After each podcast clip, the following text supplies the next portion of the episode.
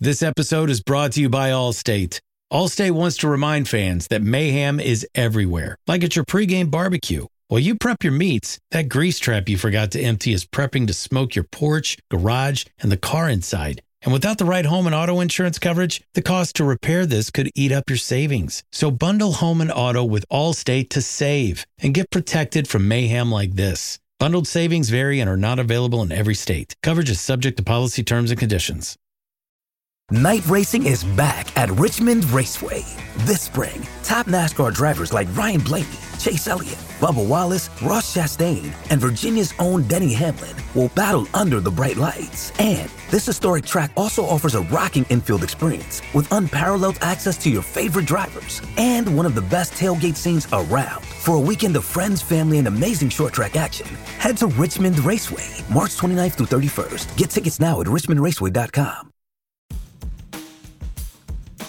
Thanks for listening to the latest Football Digest podcast, available on all podcast platforms.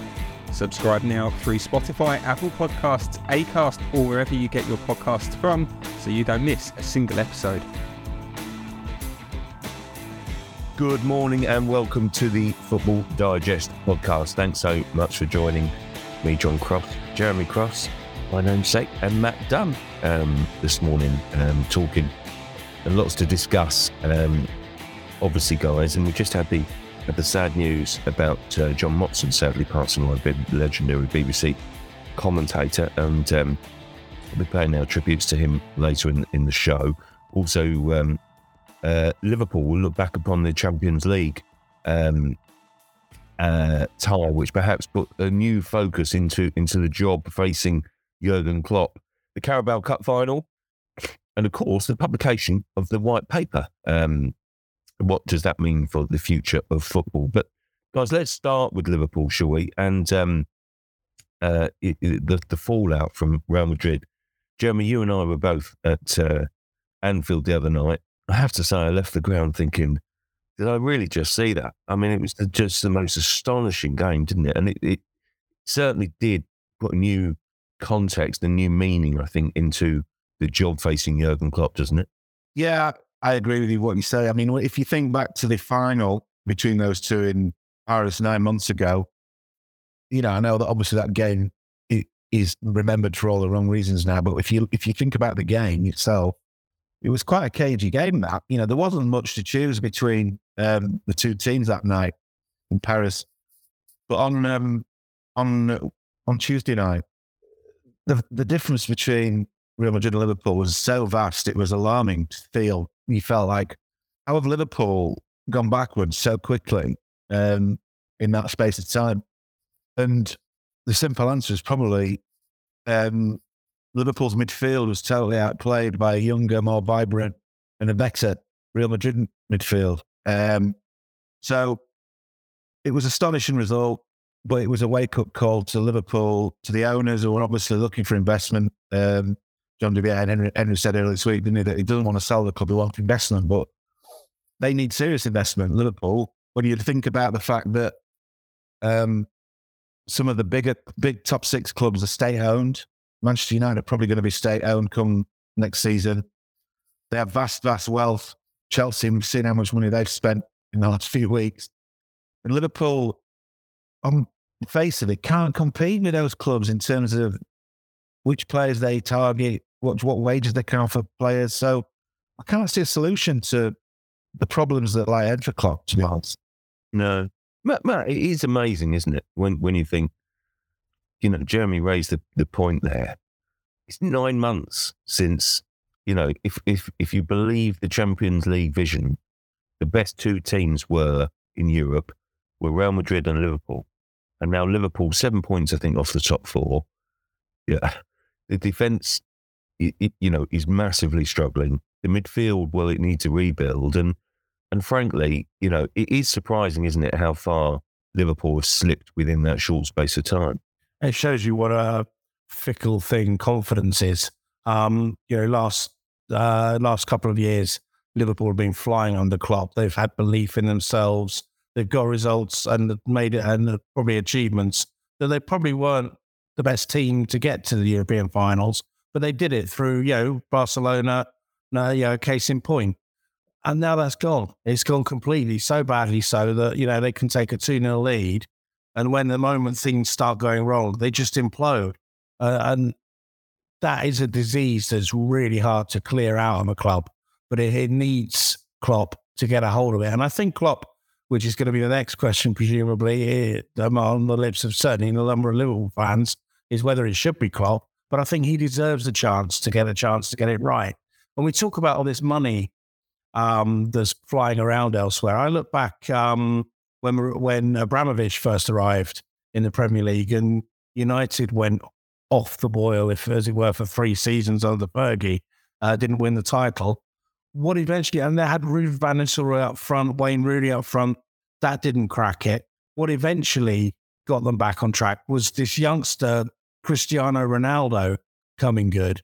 Uh, and basically, then he, he went again, Fergie, with another generation of stars.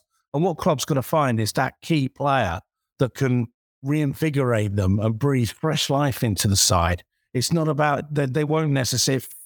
Um, John Henry's determined to retain control. They're not going to be able to compete financially with the biggest clubs in the division. They've got to find a different way of doing it. And Klopp is a good enough manager to coach a team to believe in his ways enough to get the the success that he has brought to the club already and repeat that success. But it's got to be the right players, and I don't don't know looking through that team whether he has the right amount of energy to um to to build that team again, and he needs to find somewhere fairly quickly.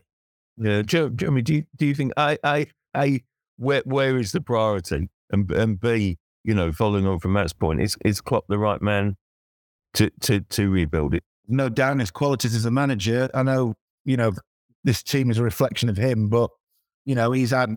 Let's not forget, he's had he's had some really bad luck with injuries. But can't I know we all all teams get injured. They haven't had more than their fair share, so he's had a lot to contend with. Yeah, look, he's he's he's built his legacy. Klopp, he will whatever happens, he will be revered forever with amongst Liverpool fans. You know, he brought brought an end to the title drought, thirty years. But he's in his eighth season now, and I just wonder, you know, he's a high intense manager. And Klopp reminds me of Guardiola, uh, Guardiola in a lot of ways, and it's just like how long can he keep that going? And just think if they don't finish in the top four this year, will he look at it and think, you know what? It's a long battle ahead to get back to where we need to be. Have I got the energy to do it? I hope he stays he's great for the game. You know, he's a very entertaining manager. He's produced some great sides there.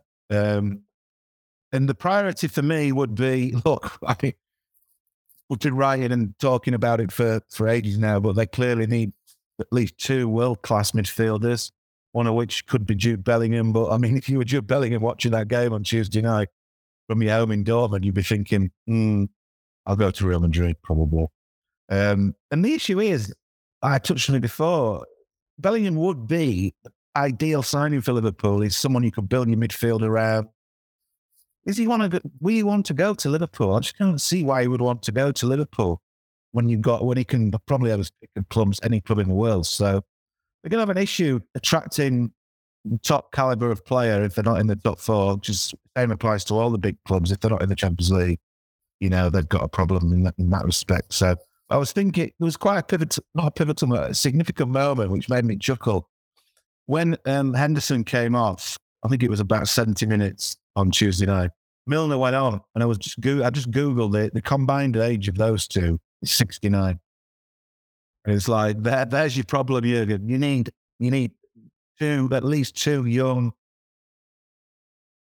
brilliantly good midfielders because Thiago's at thirty, past thirty. Fabinho's going to be thirty this year. Henderson's 32, nearly 33, and Milner. I mean, I feel I don't want to single those two out. They've been great servants to Liverpool and great servants to English football, really. But that's the problem. They they they don't have an engine room. There's too many miles on the clock, basically. Yeah.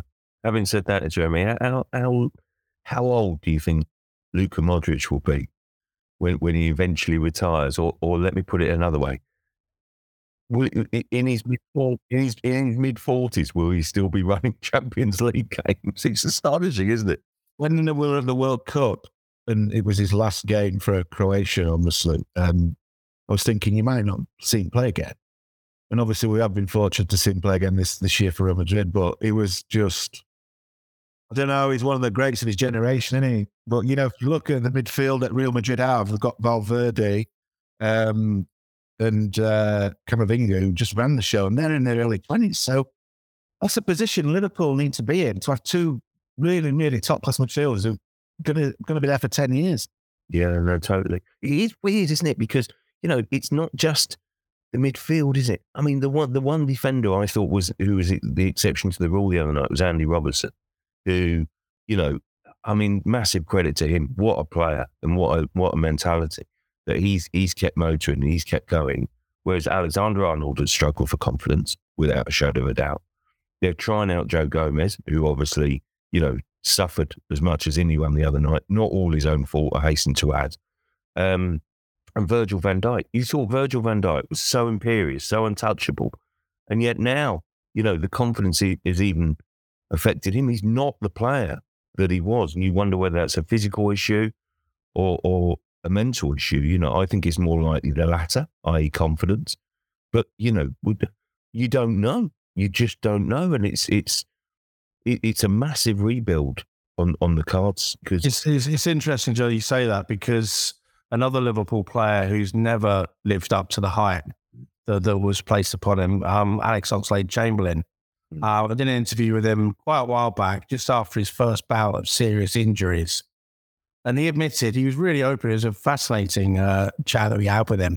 Um, but he admitted that he no longer trusted his body. So, although physically he was fine, he didn't believe he could push off with the same pace. He didn't believe that when the ball's over the top, you know, he could get there. And the same with these injuries. I mean, Gomez, for him to have the mental resilience to come back from the physical pain he's been in and to still believe that he can compete without getting injured. Same with Van Dijk, even, it, just seems. They, they, they, don't seem to have that invincibility that, that well, certainly Van Dijk used to have. And, uh, and I think, yeah, I think you've hit the nail on the head. I think there's too many people playing with too many problems and not believing in themselves anymore. Look, it's fair to say, isn't it? Surely the Champions League has gone. Um, you know, surely they can't retrieve it from here.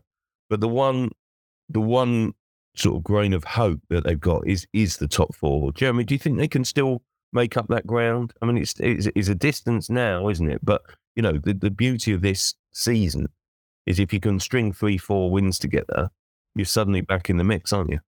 Yeah, look, it, it, it will. Time will tell on what how much damage that result did on Tuesday. Um, you know, they need to get it out of the systems quickly. The issue is obviously they've got to go to Real Madrid in three weeks' time, and you know there will be at risk of another spanking over there. So, you know, these these heavy defeats, especially the one on Tuesday, because it came at home, it, it, sort of burst the bubble of invincibility in terms of Liverpool's European status, uh, like Matt's touched on earlier. So you just don't know how the players are going to react. But like you say, the six points, I think the six points off top four. It's been such a topsy turvy season. We've seen with Arsenal and Man City, you know, the inconsistency of um, Newcastle. We've been really poor actually for the last month or so. And you just don't know what you're going to get from Tottenham, do you? So, um, you know, I wouldn't put it past Liverpool to get finish fourth. I really wouldn't. But it's going to be a, they're going to have to be you have to put a consistent run together. And that's difficult at this stage of the season. You've got injuries, you've got tiredness, you know. So I'd be interested to see what he does in the second league learning club, what, what sort of team he puts out. Because if he wants to get in the top four, he probably has to rest a few for that return leg. And, you know, you feel the weakened team in Madrid and they're there on, on the ball, Madrid, and go for the kill, you're going to get absolutely battered. Yeah. Yeah. Isn't that, isn't that what famously brought down Brendan Rodgers, basically resting players in the bird. Yeah, left Gerrard out. Can you remember? Yeah, yeah, yeah. It hurt players. That's never their relationship. Really hurt hurt players. It, it, would seem to me, Matt, that sort of that fourth, you know, spot is is there for the taking. Basically, it's a it's a question, isn't it? Who wants it? You know, sort of Newcastle, Tottenham, Liverpool. I, I have to say, I think that Tottenham would be would be my my, my favourites. For some reason, they've been a bit flaky again under Conte. You, we thought he coached that out of them, but they're they're dropping points where they shouldn't. And I mean, it, the the the chemistry there just doesn't seem quite right at the moment. Um, so if Liverpool can put a run together, you know, I think it is it not. I think seven points. I think they're just behind Spurs if they win their two games in hand Liverpool. But it's going to be so close. I don't see United with the momentum they've got should be safely into the top four. And I don't see Arsenal and Manchester City giving up the lead they've got. Um, so it is just between, I think, Spurs and unfortunately Newcastle. Their problem all season has been they've made so much of so little um, terms of keeping those clean sheets uh, and making the most of them, turning them into three points. That there was going to be a slip at some point where they weren't winning games comfortably enough to come slightly off the boil and still win them. Uh, and I think perhaps you know a Europa League place is is you know a creditable performance for them and, and what they might have to resign themselves to. Um, but uh, yeah, so it's a two horse race. But Liverpool need to keep the momentum, the pressure on Spurs to try and find out if that weakness still is in that mentality. Um, because you know they could still nick it, and uh, uh, Spurs fans could get quite anxious at the uh, White Lane this season. So yeah, they, they've got to keep focused on that because that that could be what salvages Liverpool's season. The issue is, John, as well, just before we move on, that if they don't get in the top four, Liverpool, the chance are they'll probably finish in the top six. They'll be in the Europa League. And that's just not great for them in terms of, you know, extra games, a lot of Thursday games, Sunday games you know, that's going to be debilitating for Liverpool. Yeah, yeah. Well, I do think it'll be a it'll be a stark reality, won't it? It'll be a it'll be a, you know um, a real wake up call. I think for, for, for a set of fans that have really enjoyed a fantastic ride under Jurgen Klopp. So let's see what comes next.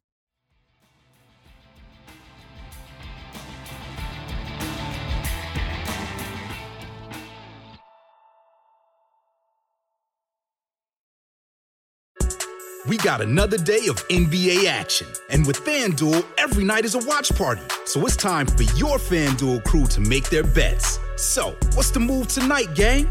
You know that new customers who bet $5 get $200 back in bonus bets if you win. Ooh, we're heating up, fam. Bet all the stars with all your friends and make every moment more only on FanDuel. New customers bet $5, get $200 back in bonus bets if you win. Make every moment more with FanDuel. It goes down in the DM. It go down. It go down in the DM. 21 plus and present in Virginia. First online real money wager only. $10 first deposit required. Bonus issued is non-withdrawable bonus vest that expires seven days after receipt. See full terms at fanduel.com slash sportsbook. Gambling problem? Call 1-800-GAMBLER.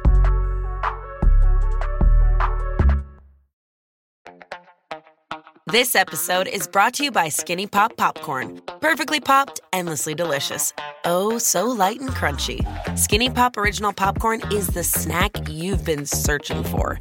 Made with just three simple ingredients popcorn kernels, sunflower oil, and salt. Snacking never felt or tasted so good. Perfectly popped, endlessly delicious. Give yourself permission to snack and pick up Skinny Pop Original Popcorn today. But honestly, the Carabao Cup final this weekend it looks a fantastic advertising prospect, doesn't it? Really, a real glamour final between you know two two fantastic clubs. It makes me think of of way back in the day when I had a Super Striker set, and the original Super Striker came as Manchester United against Newcastle, and I was thinking a few years on, I was thinking, yeah, these are the best two clubs in the country. Well, they absolutely are again at Wembley on, on, on Sunday. And it's it's a fabulous occasion, isn't it, for Newcastle in particular to be back in a major final, and for Erik ten Hag for United. You know, this is it, isn't it? Really, the first chance of silverware. They've come a long way in a short space of time.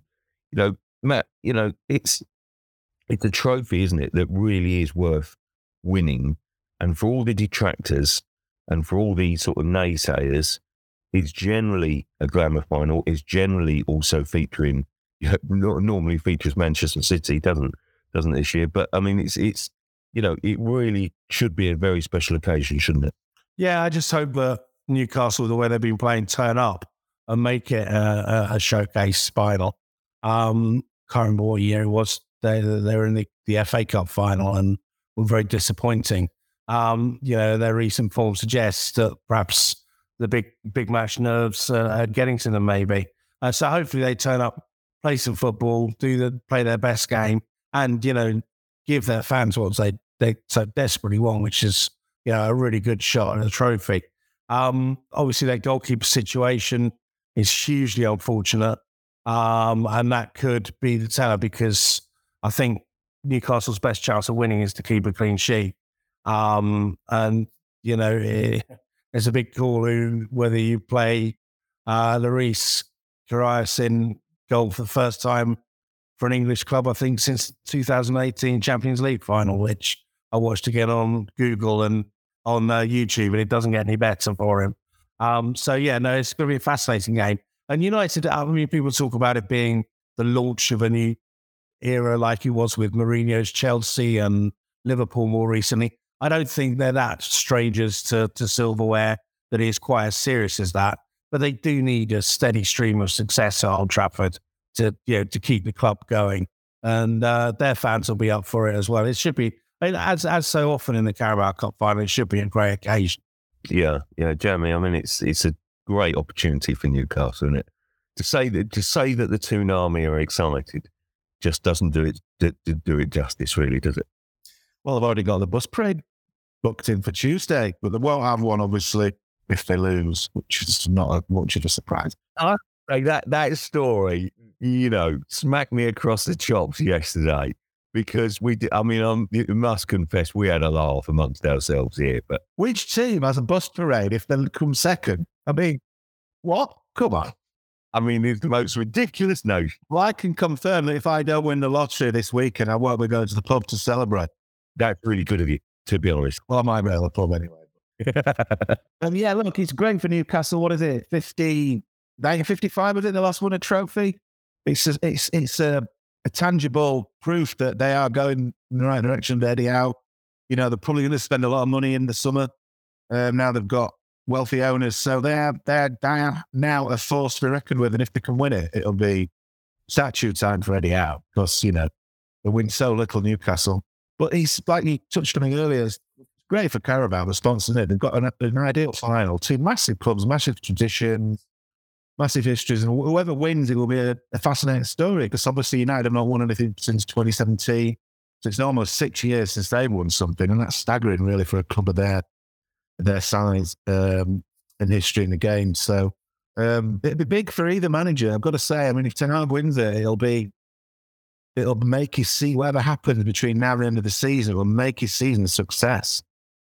And you know, to, to win a trophy in his first season would be astonishing to Ten Hag, when you think about where they were when he took over and where they are now. He was out for dinner, wasn't he, with Fergie the other night? I mean, picking his brains. So, you know, that's not going to do him any harm. Um, you know, he's, he's, obviously a clever man He's worked out what works at United and what doesn't. And they are full steam ahead towards winning silverware on a regular basis again, I think. Yeah. I mean, it is amazing, isn't it, what he's done? Because first two games of the season, you know, you're thinking, Where, where's this going? people are immediately sort of saying, is he the right choice? And, you know, yeah, that's what you get with United, isn't it? But basically, you know, you're supposed to get instant success and everyone thinks, oh, well, that's impossible. It's going to take time. Well, actually, he's just done amazing, isn't he? You know, I, I think it is a, uh, people laugh at me when I say this, but I think he's, he, he's built a team out of the most imbalanced squad.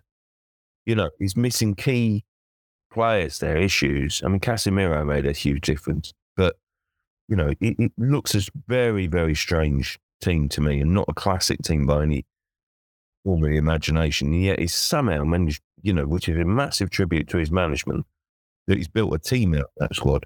He's signed the right players for the right positions. Obviously, he's signed, like you said, Casemiro, who's made such an impact in midfield. Um, he signed Eriksen, who we all know the qualities of Eriksen. I know he's injured at the minute. Um, and he signed Martinez, who has basically been the rock around which United's defense has been built. And it's, you know, he's, he's made some big calls. He, he's obviously got rid of Ronaldo. He's left Maguire out, you know, basically would just get picked regularly and regularly with that, irrespective of his form. He would just always be on, in the team. And he's taken. He's a club captain, Maguire. He's left him out, and you know the chances are I think Maguire probably leaving the summer because he needs to be playing. But he's made some brave calls. He didn't mess about Ten Hag, and it's what it's what United needed. I think there was an element of they've gone a bit soft under Solskjaer and then Rangnick, and players came and went and did what pretty much what, what they wanted. There was no sort of discipline. Um, the, clearly, the training methods were, were not up to scratch, and they had no plan. And he's changed everything in what eight months. Um, so it's been astonishing, really. And it's actually in the title race. I don't think they'll win the title, but they're in it. Well, they're five points behind. So, you know, there's still a long way to go this season. And I mean, if you won the title, well, that'd be absolutely one of the greatest stories ever in English football. I don't think they will, but, you know. No, but I think they're going to go close. But, you know, they're the only team in Europe's top five leagues that can still win four trophies this season. And I expect them to win on, oh, listen, I don't think they'll win four trophies, but I expect them to win on Sunday. And, you know, that, like Matt said, that's just such a great springboard for moving forward, you know, for confidence and belief. And it'll make that, that, those players he's got hungry to win more. That's what, that's what the top players do. They, they they're just relentless. They want to keep winning. Matt, who do you make favourites Sunday? Yeah, I think United are favourites, um, partly because of Newcastle's form, partly because of the goalkeeper thing we said before, which is bound to affect the belief of the defence as well. Uh, and partly because I think, like we say, Ten Hag's really got the United players playing for each other, and they know how big it is for the club to be winning trophies. I mean, for all the, the compliments that have been paid uh, Ten Hag, a Manchester United manager is measured on what he wins. I mean, we, we, have laughed about Pochettino on this podcast often enough, but at Spurs, you don't have to win things to be a good Spurs manager. You do have to win things to be a good Manchester United manager. That's the most bizarre thing I've ever heard. Mainly because it's such a big club, and that's the measure of success at United. What about Spurs? Yeah, no, but Spurs aren't that big a club in terms of the expectation. I mean, they're trying to engineer themselves to be a big club with their infrastructure and everything else but they're not there yet. Um, and at the moment, United, well, United always have been. And if they're not winning things, you're not a good United manager. It's as simple as that. It's a really harsh um, reality. But I mean, he's come from so far behind and done so well that I kind of hope he does win it or win something substantial this season, just to say, put the crown on it and say, look, no one can take this away from me. I've done this.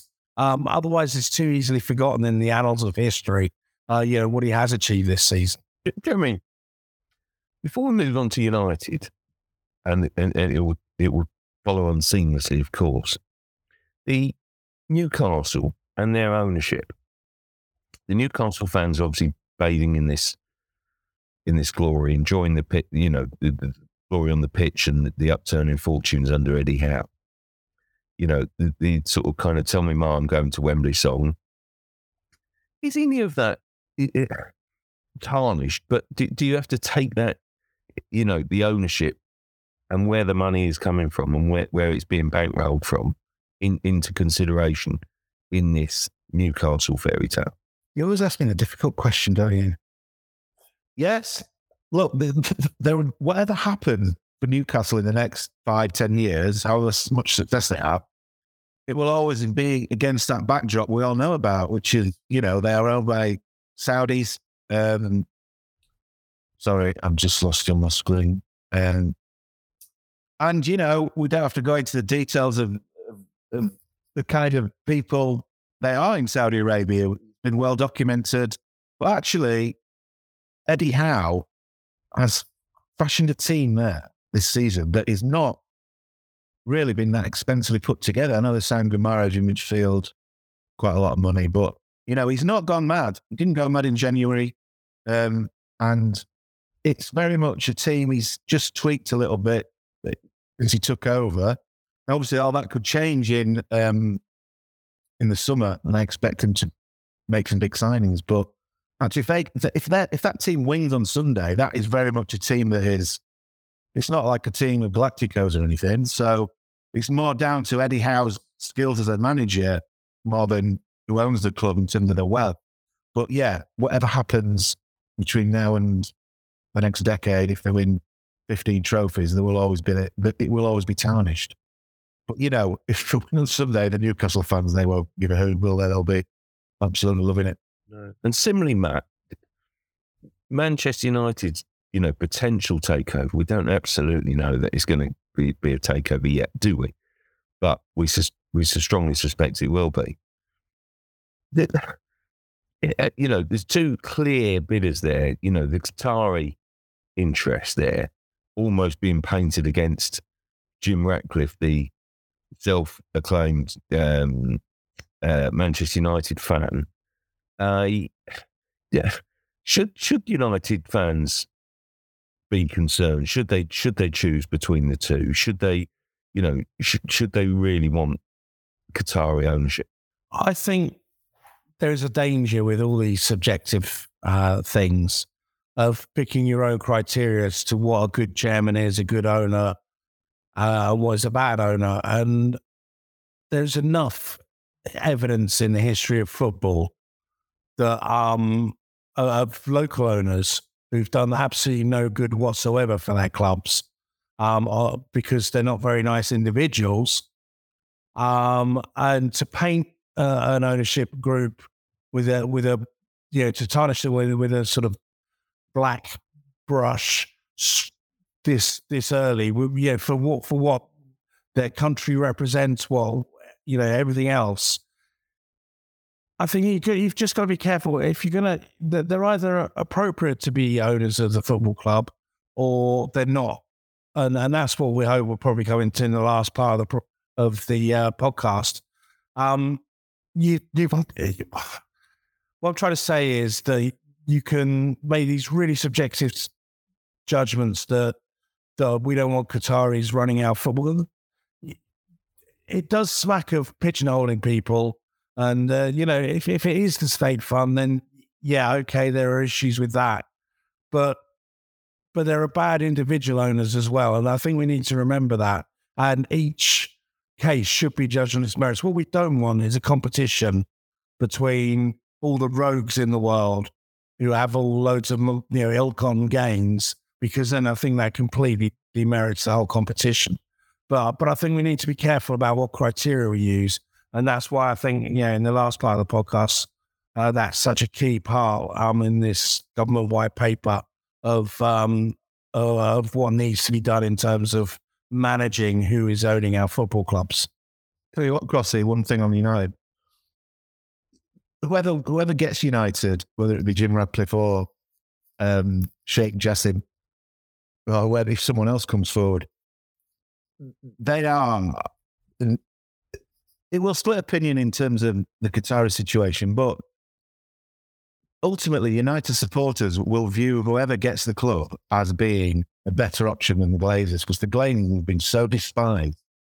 They are, you wouldn't find one United fan who absolutely would would would say anything positive about the Glazers because they've saddled the club with so much debt.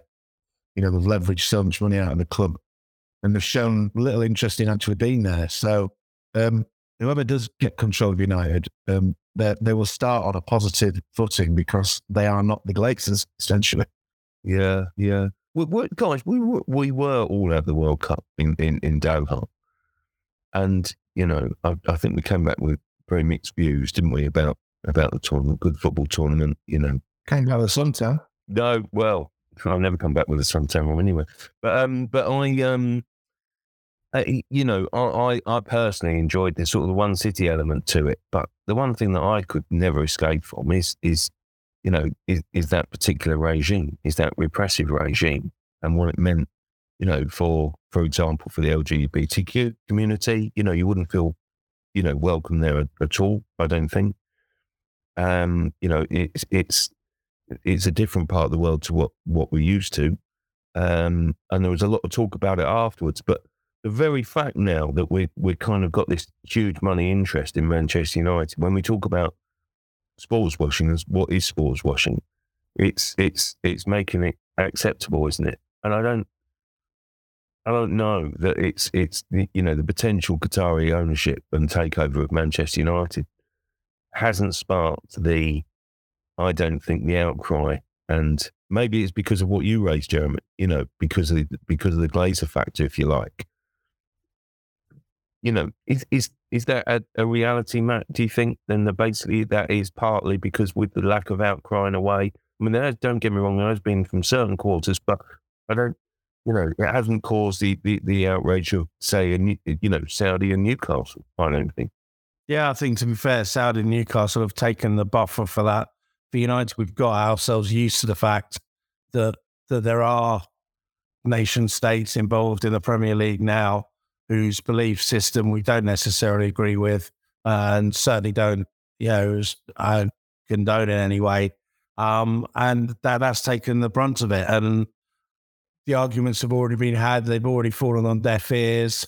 We are where we are. So there's kind of a lack of will to do it all again at Manchester United, I think, which is a shame because all the, the valid reasons not to have people in charge of a football club, which is effectively a massive cornerstone of a community.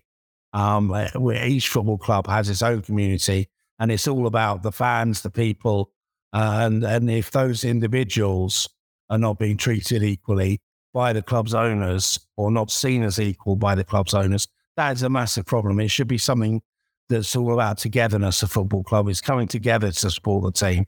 And if there is divisiveness in the belief system at the, the, the very top of a football club, that can never be a good thing. And that's why, you know, legislation perhaps is required. But I think it's really just really dangerous subjective to say, oh, the Qataris equals bad. You know, Americans also equals bad, but for different reasons in the Glazers. Um, and, you know, there needs to be a, pro- a, coherent system where we say, who do we want to be in charge of our football clubs and uh, make it an absolute sort of, as, as nailed down uh, a list of criteria as is possible to have. The fact is, John, you know, whether we like it or not, most people don't like it, Qatar, Saudi Arabia, that, that section of the planet in the Middle East that contains some of the world's richest men and they have staggering wealth. So whenever a club like Manchester United or Liverpool or whoever is going to go for sale, they are going to be at the forefront of any bidding war. So, you know, and we've just had, like you say, just had a World Cup in Qatar. I, I wouldn't be surprised at all if there's, if there's, going to be a World Cup in Saudi Arabia in the next 10 years, uh, 15 years maybe. Uh, the Club World Cup, that's over there. So, you know, they are not going away, is what I'm trying to say. And you can argue against their um, human rights records all you like, but it's not going to kick them down, basically. And as a final thought on that, from me, um, I think the Premier League will be a lot better at saying you play by our rules than FIFA were. Um, and when it came to putting the foot down in terms of, yeah, if they want to play in the Premier League and be part of the Premier League, then they accept the Premier League's way of doing things. Whereas obviously FIFA with their various U-turns or a number of important issues uh, around the World Cup completely negated the whole idea of it shining a light on a different culture and perhaps you know giving a chance to right a few uh, wrongs over that.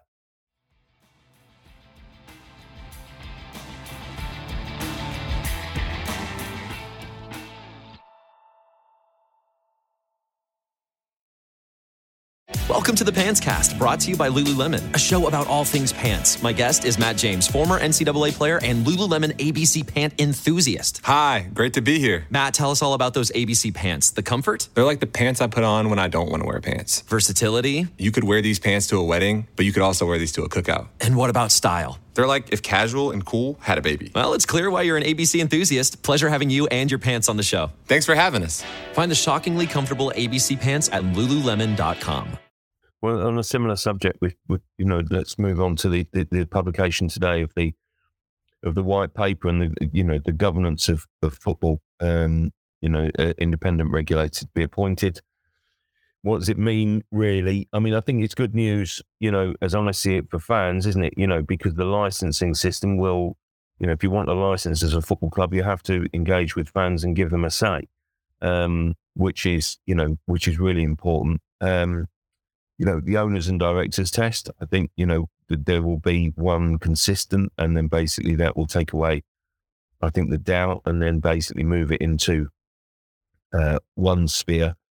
The thing that really strikes me is that there's still no uh, financial agreement and share between the Premier League and the rest, if you like, which is obviously at the top of that agenda, at the top of that list is is the EFL, and um, you know, I mean, it's clear, isn't it, that basically the uh, the Premier League, um, sorry, um, the, the the the recommendation from the white paper basically says you, you guys have got to come to an agree- agreement, and if you can't, then then basically we'll step in and, and, and broker that agreement for you.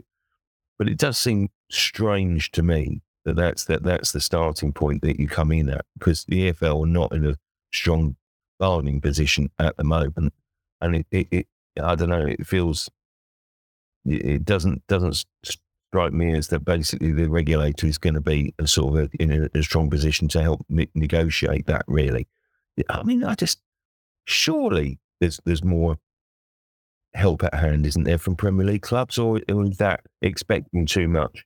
John, you were there when the COVID hit. And uh, of course, we're going to reach out down the pyramid. We'll help them out. And that just melted away and melted away as people, as we've got to look after our selfology just kicked in. And that's always going to be the way with the Premier League. The idea of having an independent regulator backed by the government is that they can say to the Premier League, unless you give this money, pass this money down the pyramid, you will not be allowed to operate. That's that's the weapon that nobody's had. The FA haven't got. They can plead, they can beg, and that's effectively what everyone's going cap in hand to the Premier League, saying, "Please give us some of your money." And uh, and yeah, the Premier League say, "Well, yeah, we're the ones who've negotiated all these deals. We've done this. Yeah, we're entitled to keep it." Uh, and and the argument against that is, yeah, but we, we support you, we provide you players. And if it wasn't for us, it's all emotive stuff. Um, and for instance, the government to be supporting in this current climate, to be supporting football in any way is absurd when there's so much money coming into the game. I find that really hard. You know, when we've got everybody on strike, um, everybody, you know, nurses still, you know, struggling for pay, all the rest of it. You can't be giving, the government can't be giving any money to football.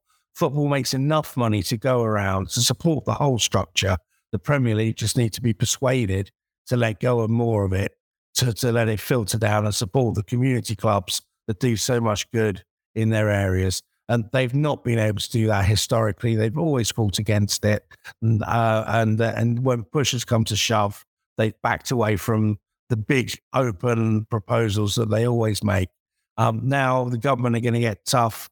Funny enough, I bumped into Tracey Crouch on a train on the way to a Spurs game uh, just the other week. Well, I'm he was pleased to see you. He was delighted. Um, yes, we were we were nattering Spurs. She's a real fan. We were in first class again, didn't it? Uh, no, no, neither was she. More importantly, but uh, because she's a real fan, she understands what fans want. She's done a superb piece of work behind this white paper and now it's a big chance for for for for the for this country to put football in a place where it needs to be. My big concern is what are FIFA going to say about it? Because they say specifically, Rule 15C says there's to be no political interference in the game. They've banned countries like Sudan, Malawi, Nigeria, Pakistan, Venezuela, where governments have got involved. They threatened to kick Spain out of the 2018 World Cup when their uh, sports council uh, threatened to get involved in the elections of the Spanish FA president. And uh, this has got a long way to run. And ultimately, the government have got to be bold enough to say, we're doing this for the good of football. So we are going to withstand any threats from FIFA to, to basically kick England out of the international game, which could be along the line. It's going to be a dirty war because the Premier League are going to fight hard, but it's an important one a once in a perhaps a generation chance to get this game back on track. And uh, you know, people have got to have the courage to see this through now. Yeah, it is. It is. You make it good regulated. Well, oh, okay, I'll take it. Yeah. Jeremy, I mean, I have to say, I can see the Premier League point of view in the basic. The clubs don't want to bail out a reckless spender, a reckless team like Derby, who push themselves to the wire you know, Dar- you know, Derby, I think in previous some previous meetings have boasted just about how much wealth they've got. And then when it all fell apart, why should Premier League clubs have to bail out? But, you know, I, I also think that the not every club is like a derby. You know, the vast majority, as Matt says, are community run clubs. You know, a lot of grassroots football produce the Premier League stars of tomorrow. Uh, a lot of EFL clubs are outside the parachute payments. You know, the parachute payments the, the EFL argue against, don't they? Because it it artificially inflates the the championship. Uh, when you consider the transfer window that we've just had, surely there's more money to to to filter down to be spread out. There cannot be surely much of an argument against the Premier League doing more, you know, from a financial sense. Obviously, you look at how much money Todd Boehly spent, the Chelsea owner. They spent a quarter of a billion quid in less than two weeks.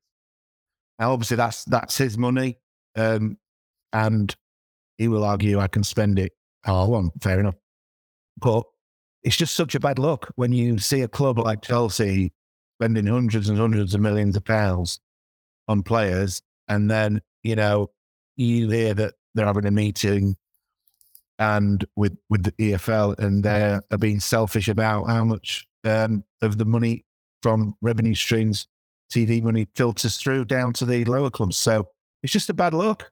And like Matt said, w- w- the fact that we are having a white paper on the English game, the national sport, tells should tell everyone in this country that actually that this, this game we, that we all love is is not sustainable enough or stable enough because COVID showed how fickle the game is. There's a lot of club foundations are built on sand, essentially. So there has to be some give from the Premier League teams. There has to be. Otherwise, you know, we're going to go around in circles. I mean, you know, Rick Parry had a meeting this week, didn't he, where he said that I think they, they want 25%.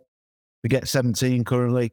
So, you know, I'm not I'm not into finances, but that doesn't seem like a massive ask from the EFL's point of view.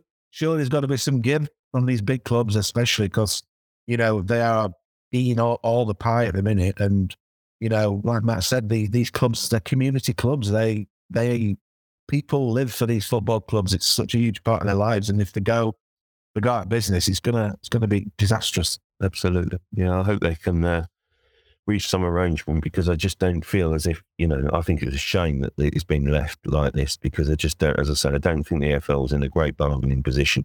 Who, who, who appoints the regulator and who, who is it? Who, what field of, what field of work is that person likely to come from? Well, I, I, think Gordon Brown has been mooted at some point in the past, he? But um, I, I, actually think that in a way, it shouldn't be a football person, you know, of the overall regulator. Well, they've probably got to have a handle on the game, all this thing about, you know, a proper football person, all that sort of stuff. Actually, it probably needs to be more of a cold hearted business, um, you know, person, really, I would, I would suggest. But it, just because they can take a sort of a, a, a non emotive view, because as soon as you get wrapped up in emotion, I think people lose their minds on in, in, football, don't they? And you know, don't see wood for the trees. Really, of course, you know that's probably pie in the sky. But it'll be it'll be really interesting. The other thing that really strikes me is that you know, make no bones about it, the previous Prime Minister Liz Truss clearly didn't want a football regulator. Um, the current Prime Minister is has then pushed ahead with a football regulator. Um, I would strongly suggest then that perhaps the sort of kind of maybe a Labour government might push harder on the football regulator, you know, for, for you know more of a more of a share, for example. And all this shows and plays into Matt's point that however much you say it's an independent regulator, independence only gets you so far, really, because there has to be some degree of political element and political argument, even if this regulator is apolitical, then I'm sorry, but a change of government would see a bigger push for, you know, the Labour's DNA surely is, is more about sort of kind of, you know, a bit more of a share, whereas the, you know, the Tories stand for something else. And it's, you know, that's the way that politics works. And so I do, I do feel as if it, it would, it's very, very difficult, I think, to maintain a um, a neutral view and in, and independence within this. And that's where I'm inclined to agree with with Matt that basically I can't see quite how you can maintain an independence and independence in, in into playing into this. And I wonder whether FIFA might have a, have a sort of a say. Yeah, it, it's a, it's a really interesting point. Will will the new regulator have to pass the new um, stringent fit and proper person test? It'll be interesting, really, to see.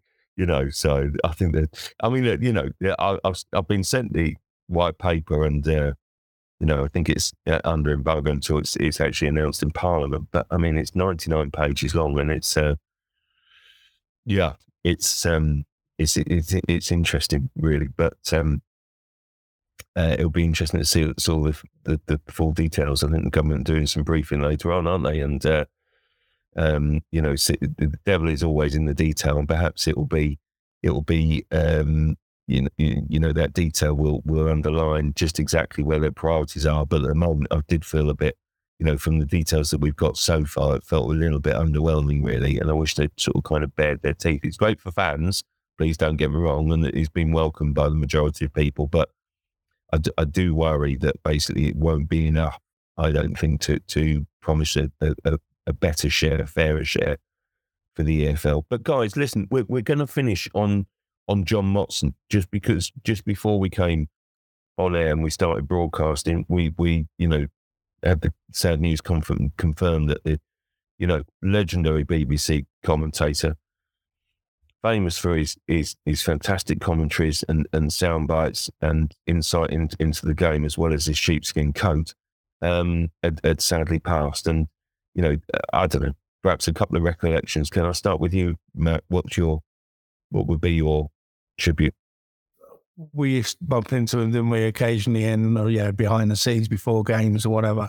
What always struck me is he was always talking about football, always talking, you know, about the, the latest little minutiae and whatever. His knowledge was exceptional. We're, we're of an era, um, you're slightly older than me, of course, but we're of an era that we grew up with John Motson um, as the main BBC commentator. Uh, and his voice kind of narrates any football in your head. Yeah, is that that sort of stand out?